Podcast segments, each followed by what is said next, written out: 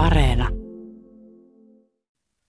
Ykkösaamun blokkari, meteorologi Kerttu Kotakorpi. Kesään kuuluu takuu varmasti uutisointi Itämeren pintaa laikuttavista sinilevälautoista.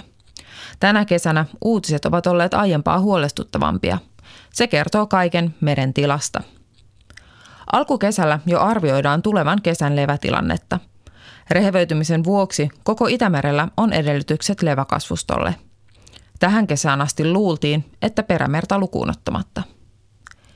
Levää muodostuu vuosi vuodelta laajemmilla alueilla. Viime vuosina leväkasvustot ovat levittäytyneet laajemmalle selkämerellä ja tänä vuonna poikkeuksellisen aurinkoinen ja helteinen sää on edesauttanut levätilanteen pahenemista. Sinilevää muodostui nyt ennätys paljon myös meren pohjoisimpiin osiin.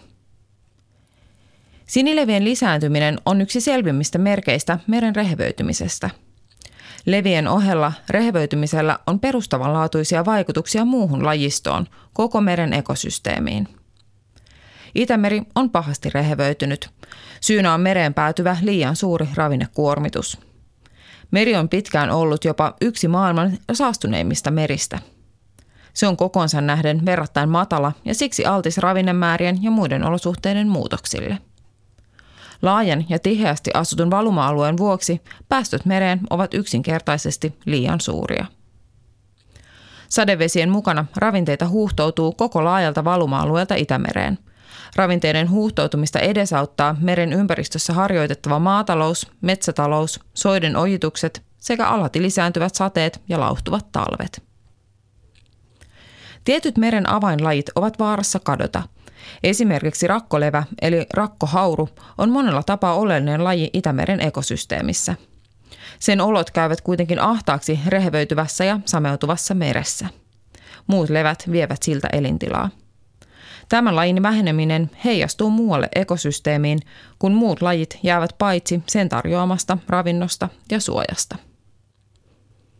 Meressä tapahtuvalla kehityksellä on vaikutuksensa kaikkiin lajeihin levistä ja pieneliöistä, kasveihin, kaloihin ja lintuihin. Muun muassa eri kalalajit sietävät eri tavoin muutoksia ympäristössään. Jotkut lajit hyötyvät, mutta useimmille rehevöityminen ja sameutuminen, tai ainakin toinen niistä, on vahingollista kehitystä, joka hankaloittaa lajien elämää kaikilla osa-alueilla ravinnon hankinnasta lisääntymiseen. Yksi valtava ravinnetaakasta johtuva ongelma Itämeressä on pohjan happikato. Levän ja muun kasvuston lisääntyessä meren pohjalle kerääntyvän kasviaineksen määrä kasvaa.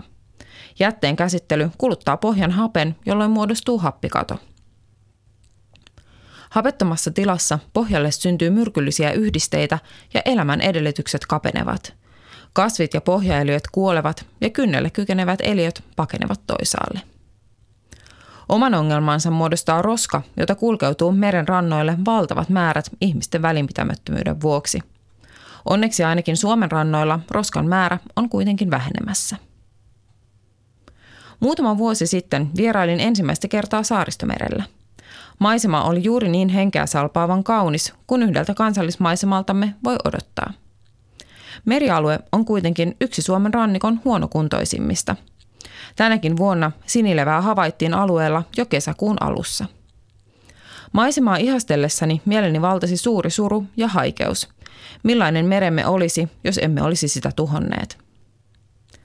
Kotimeremme tilasta on viime aikoina kantautunut onneksi myös iloisia uutisia. Meren kunto on kohentunut vuosikymmeniä ja maailman saastuneemmaksi tituleerattu meremme voi viimein luopua kyseenalaisesta kunniasta.